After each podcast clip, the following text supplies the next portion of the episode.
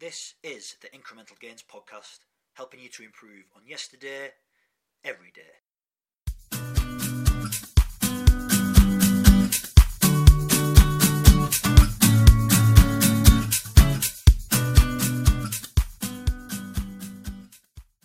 This podcast is brought to you by Maximum Edge C I C. Maximum Edge deliver training and learning opportunities for individuals who are facing many barriers to progressing and achieving in life. Maximum Edge works with people in workshops and one-to-one sessions to support them to make changes in their lives so they can progress and move forward in fulfilling their full potential. They work with people in local communities and sport with the aim of investing in people, which in turn will help to strengthen communities. For more information, go to w w w dot maximum edge dot org dot u k. What we're going to look at in today's episode are behaviours, and directly challenging our behaviours or our displays. We're going to learn how to shift focus from thoughts. We're going to examine some common behaviours and see if you can identify similar trends or patterns in your own behaviour. We're going to learn how behaviour can influence mood, and we're going to learn how to change our behaviours, that our view of the world affects how we think, how we feel, ultimately how we behave. Remember I talked about the A B Cs of a problem. This then governs your beliefs and your values and how you view the world, but then we filter that information. We generalise, we distort, and we delete that information to fit our model of the world. I think we can all agree that when we actually achieve a goal or we achieve something that we've worked hard for, we feel proud, we feel good, we then feel motivated as a result. We feel physically different, our posture changes and our state changes. All the chemicals build up inside our brains and our bodies, serotonin, dopamine, adrenaline. This shows in our body language, and the cycle then continues. This then affects our thoughts, which affects feelings, emotions, body language. This also works the same with negative behaviours. For example, if you avoid a certain situation, internally you're going to know that you let yourself down. This will affect what your self-talk's going to be. You're going to be telling yourself thoughts like, I'm a coward, I knew I wouldn't be able to do that, such and such a body was right. You're going to look for more negative evidence to support the view that you've already got. This will affect your confidence, which then will affect future behaviours when in the same situation. This then becomes part of your worldview, becomes part of your identity. You will define yourself as the person who isn't good at speaking in public, isn't good under pressure. Remember when we said in challenging unhelpful thoughts, we spoke about anxiety.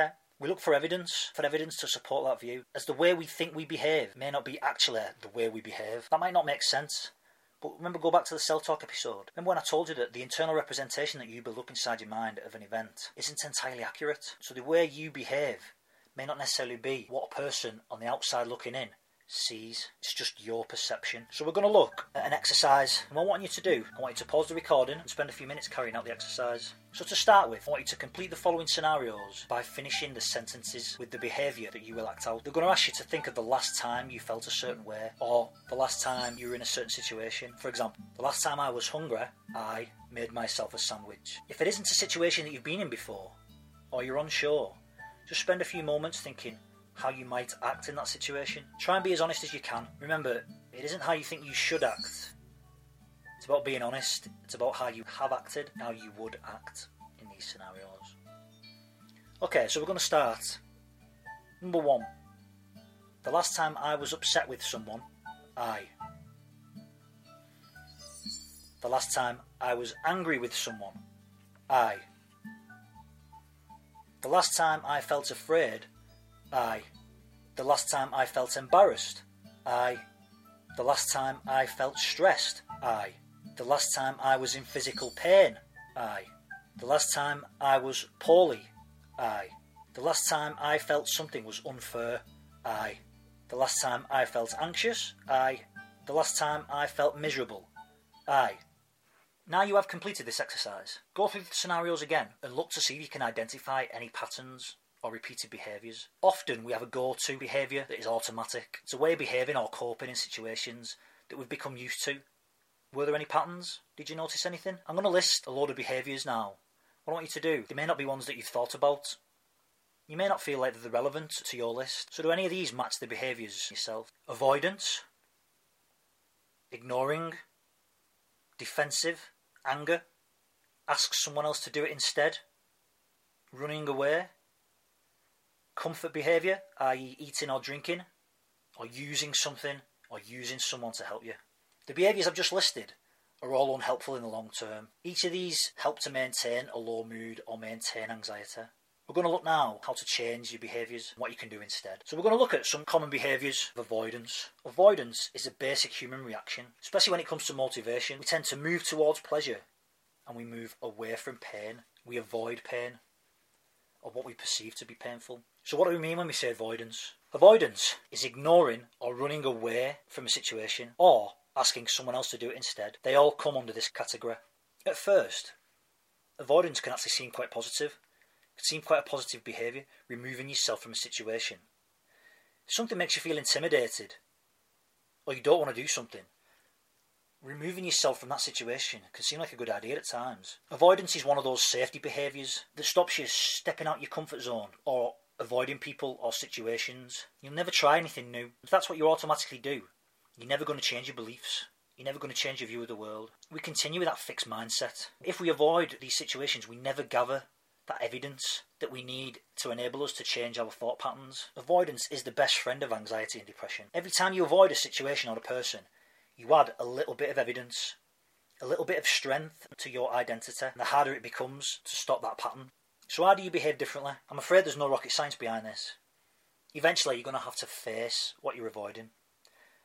I'll discuss a few techniques in a moment on how to do this. First we're going to look at, what does your avoidance look like? So what I'm going to do is I'm going to read through a list of behaviours that you might act out when you're avoiding people. I want you to look down the list. Whenever a behaviour comes to mind that you act out, just write it down in a list. So what does my behaviour look like? What does my avoidance look like? So avoidance behaviour may involve the following. Not answering the phone. Not socialising. Not doing the things you want to do. Not pushing yourself or challenging yourself. that is not putting yourself forward for promotion at work or to deliver a presentation. Avoiding conflicts or arguments. Not telling people how you feel. Not confronting situations. Or not thinking or talking about certain issues or events. Now from the list that I've just read out, write down which behaviours sound familiar to you. So now we're going to look at how to behave differently. So if you'd ever learned how to swim as a child, then you'll know that you don't just jump straight into the deep end and start doing front crawl. You break the task down into stages, into small, achievable little steps. So we're going to take the example of swimming and we're going to break that down. What's the first thing you need to do? So I would say you need to get used to entering the water. So the first stage might be just to dip your feet in. Once you've done that a few times and become inoculated to that, that builds your confidence to move to the next stage. Next stage you might move in and just stand waist height. Then as your confidence builds and your self-talk improves, you might move to submerging your shoulders. Eventually you're going to move to splashing a bit of water on your face, and eventually you'll submerge your whole head under the water. Now you're comfortable with being in the water, you can now learn to float, variance assistance, buoys, armbands. Now you can use this with any situation or scenario. When you break things down, it doesn't seem so bad. So let's say you're avoiding public speaking or having a conversation with your boss about a promotion or a pay rise. The first task would be to sit and visualise how you imagine in a positive way how you imagine the outcome, even using the techniques from the anxiety episode. Write down how you're going to approach the conversation and what you're going to say. It just prepares you. Then you would practice your speech. Just a few sentences. You maybe do it on your own at first in front of the mirror. Then you may ask a friend or a colleague or parents just to sit in and listen to you. Again, as confidence builds, you can introduce more people to the crowd. Add another few sentences before you're actually reciting the whole speech into a room full of people. It may seem stupid and time-consuming, but each stage helps to reinforce these new bits of evidence that will go a long way to stopping those negative thought patterns and negative behaviours, and that connection between your emotions, feelings, thoughts and behaviours. You're going to build up that confidence at each one of these stages until you come up to the last aspect, which is the final final situation which you've been avoiding all along, is the speech or the job interview. But having used this technique, that last jump doesn't seem so harsh because it's only a small step rather than the insurmountable task it was beforehand, before you broke it down into these small little bits. Another technique that goes hand in hand with this is called acting as if, because you simply act as if you are another person carrying out this situation or carrying out the speech, someone who you would consider good at doing that speech or good at talking in public. And by changing your behaviour to copy and act as if we were someone different, you'll find that will then affect your thoughts and your feelings differently. Again, our model of the world is only our model of the world, and it can be easily influenced by just thinking outside the box or changing your perspective. Now, if you find yourself asking someone else to do something for you. Stop and ask yourself what the difference is between yourself and that person. Once you have identified the key differences between you and that person, jot them down. For example, they're braver than me, they've got more confidence than me, they're not scared to ask for what they want. Now what I want you to do is think of the situation that you're avoiding, and now think of a person who would be able to smash that situation, who would be really good at that, who would be really confident, who would hit it out the ballpark. Now write down personality traits that you believe would allow them to succeed in that situation.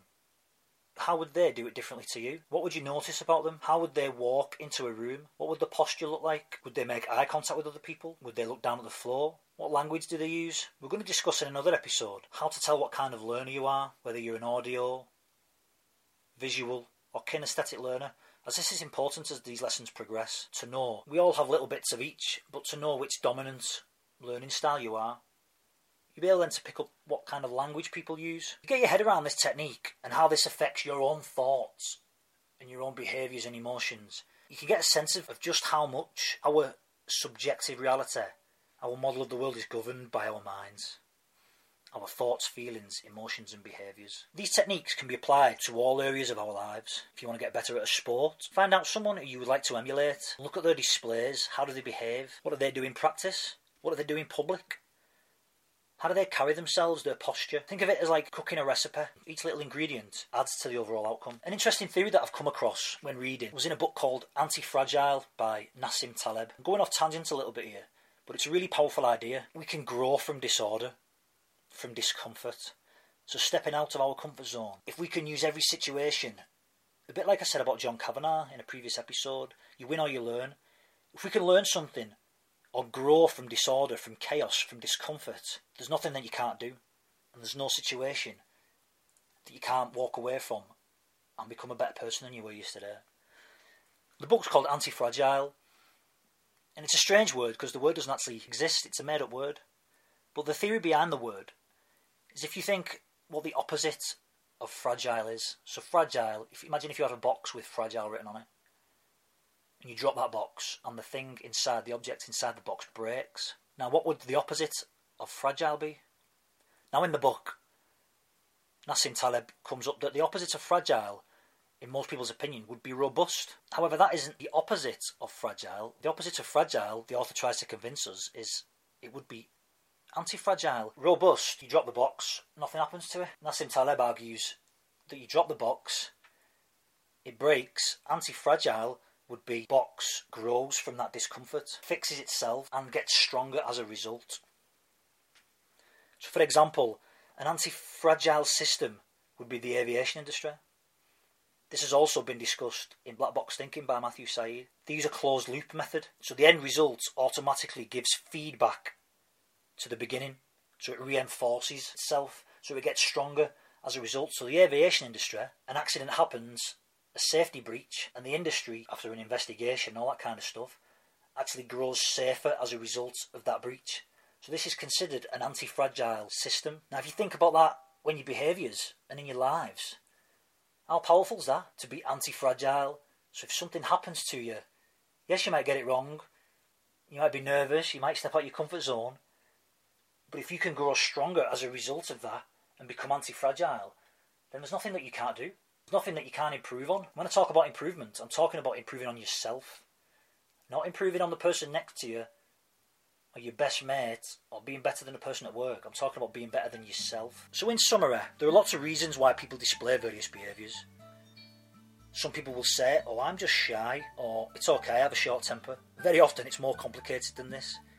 We avoid situations we feel uncomfortable in, or we feel like we don't have the tools to cope. This is often combined with a low mood, and it just reinforces the negative views or beliefs you have of yourself. So where do we go to next?